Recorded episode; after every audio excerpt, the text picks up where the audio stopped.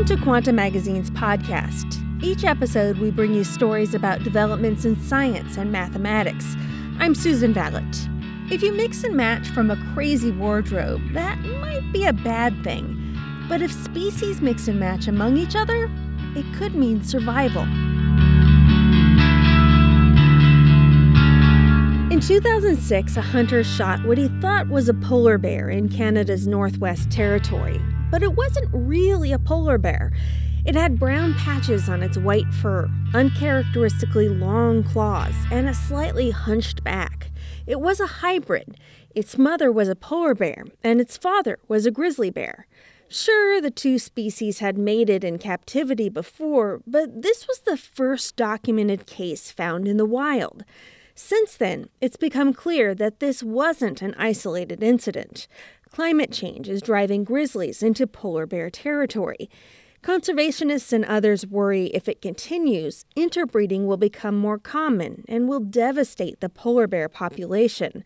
Some even want to kill the hybrids to try to save the polar bear species. But it turns out grizzlies and polar bears have been mating for hundreds of thousands of years.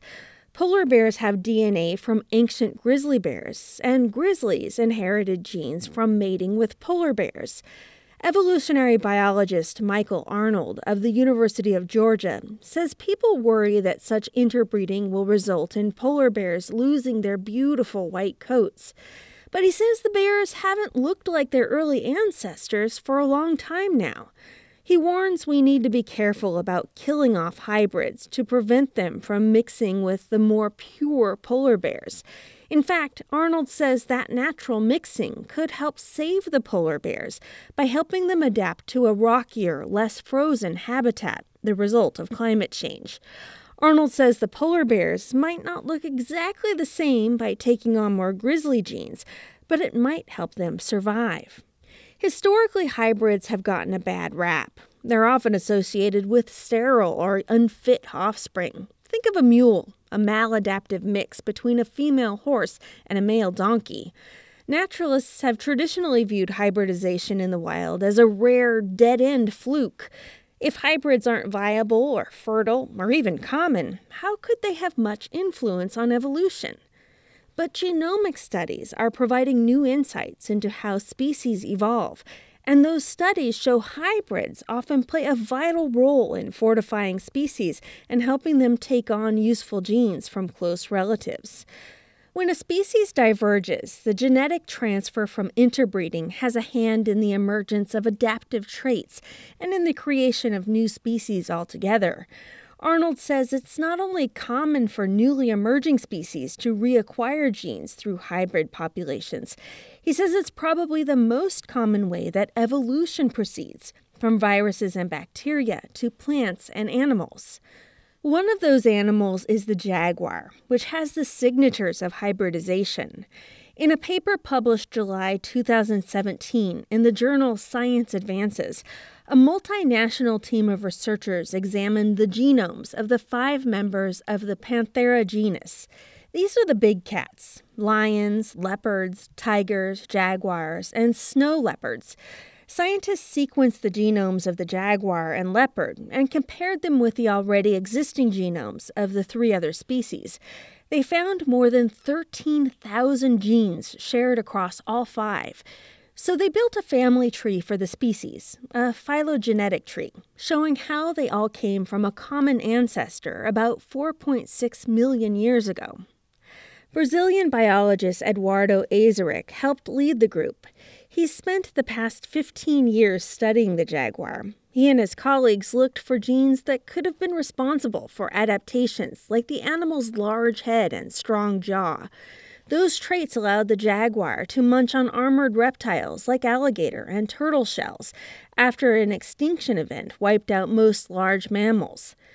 But Eizerik's team found evidence that some of those adaptations might not have originated in the jaguar lineage at all.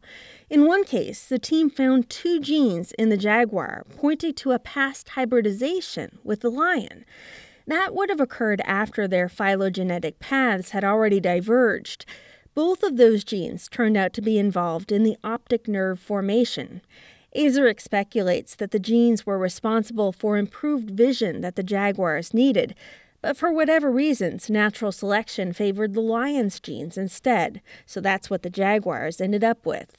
Eizirik says it's pretty cool to be involved in an evolving field that's helping to show how species evolve. In plants, this notion has been common, that species are not as frozen in time or they're not as isolated as people would frequently say.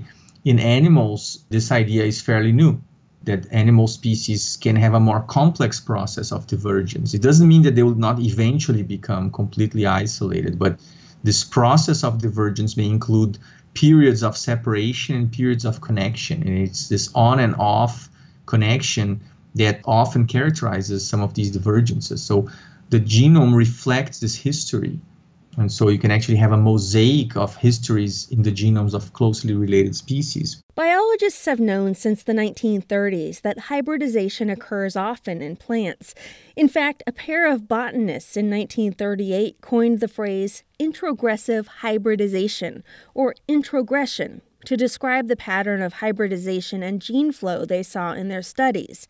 Imagine members of two species. Let's call them A and B.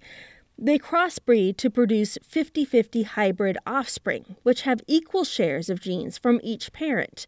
Then those hybrids breed with members of species A, and their offspring breed with A as well. Many generations down the line, you end up with organisms from species A whose genomes still have a few genes from species B. Studies show the process could even yield entirely new plant species. But the animal phylogenetic tree is a tougher puzzle. In nineteen forty-two, legendary German biologist Ernst Mayr proposed a biological species concept that was widely accepted by scientists for decades. The concept was based on reproductive isolation. He defined a species as a population that could not or did not breed with other populations. In the nineteen seventies, exceptions to that rule began to emerge. But Harvard evolutionary biologist James Mallet says the science community didn't take to the new exceptions right away. Although we knew about hybridization between species, which is usually rare in animals, we almost had a blinkered attitude to saying, well, this isn't going to cause any problems with our gene trees. It's not going to cause any problems with phylogeny. It's not going to be useful in adaptive evolution. And we may as well discount it. Mallet says today you can no longer say hybridizations don't affect reconstructions of evolutionary history, or that they weren't useful in adaptive evolution. This is especially true now that computational and genomic tools prove just how prolific introgression is, even in our own species. Since two thousand nine, studies have revealed that around fifty thousand to sixty thousand years ago, some modern humans who spread out of Africa interbred with Neanderthals. They also later did so with another ancestral human group, the Denisovans. The children in both cases went on to mate with other modern humans, passing the genes they acquired down to us. Right now, researchers estimate that some populations have inherited one to two percent of their D N A from Neanderthals and up to six percent of it from Denisovans. Those fractions amount to hundreds of genes. Mallet has found a large amount of gene flow between two hybridizing species of Heliconius butterfly. Other scientists found a similar blurring of species lines in certain malaria-carrying mosquitoes. Other types of organisms, from fish and birds to wolves and sheep, experience their share of introgression, too. Biologist Peter Grant of Princeton University says the boundaries between species are now known to be less rigid than previously thought. He and his wife, fellow biologist Rosemary Grant, have been studying the evolution of Galapagos finches for decades. He says it's misleading that phylogenetic reconstructions depict tree-like patterns as if there's a clear barrier between the species. Evolutionary biologist Michael Arnold calls it a web of life rather than a simply forked tree of life. Harvard's James Mallet agrees looking at only some genes won't give a full picture of the animal family trees. Unfortunately, it means we really do have to look at the whole genome and look at all the available evidence to understand the evolutionary relationships. And even then, it may well be that some trees are completely irrecoverable. And genomic studies can't create a complete picture of the introgressive movements of genes. Whenever one species inherits genes from another, the outcome can be either deleterious, neutral, or adaptive. Natural selection tends to weed out the first, although some of the genes we've inherited from Neanderthals may be involved in disorders such as diabetes, obesity, or depression. Neutral genes can remain in the genome for very long periods of time without having an observable effect. But beneficial introgressions particularly fascinate researchers. Take the Neanderthal and Denisovan D N A again. Those genes have allowed people to adapt to the harsh environments like the Tibetan Plateau, protecting them against the harmful effects of high altitude and low oxygen saturation. In non-locals, those can cause stroke, miscarriage, and other health problems. In Eurasian climates, variants from interbreeding with archaic humans have made skin and hair pigmentation more suitable for that environment, and also conferred immunity to certain infections more likely in those areas. Mallet's butterflies, too, reflect evidence of adaptive hybridization, particularly with traits involved in mimicry and predator avoidance. Researchers had observed that although most Heliconius species have highly divergent wing coloration and patterning, some bear a striking resemblance to each other. Researchers had believed these species had independently converged on those traits, but it turns out that's only partially true. Mallet and others have found that introgression was also responsible. The same goes for Galapagos finches. Pieces of their genomes that control for features like beak size and shape were shared through hybridization. But again, parallel evolution can't explain everything. For those effects to occur, Mallet says the rate of hybridization can be, and most likely is, very small, like that among his almost entirely hybridized butterflies. For most of the time, these species are perfectly good species. They have different color patterns, different behavior. They don't like mating with each other. And we think the hybrids are probably unfit. But this occasional trickle of maybe one hybrid mating in every thousand normal matings is sufficient to kind of completely homogenize genes between the species. As these patterns of introgression have become more and more predominant in the scientific literature, researchers have set out to uncover their evolutionary consequences. Michael Arnold of the University of Georgia says these go beyond the fact evolving species tends to be gradual. He says diversification, adaptation, and adaptive evolution seem to be driven quite often by genes moving around. The research done by Eizirik and his team makes a compelling case for this. Around the time when the gene introgressions they analyzed occurred, the populations of all five Panthera species were estimated to have declined, likely due to climate change.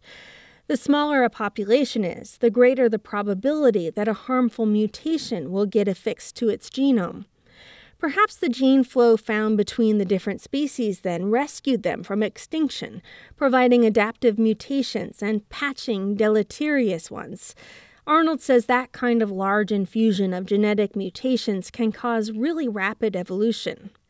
The process doesn't end with speeding up evolution in a single species. Adaptive introgression can in turn contribute significantly to adaptive radiation. That's a process by which one species rapidly diversifies into a large variety of types. Then those types form new lineages that continue to adapt independently.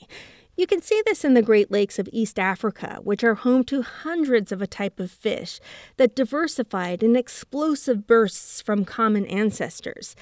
Today, those fish, known as cichlids, vary widely in form, behavior, and ecology, thanks in large part to introgressive hybridization.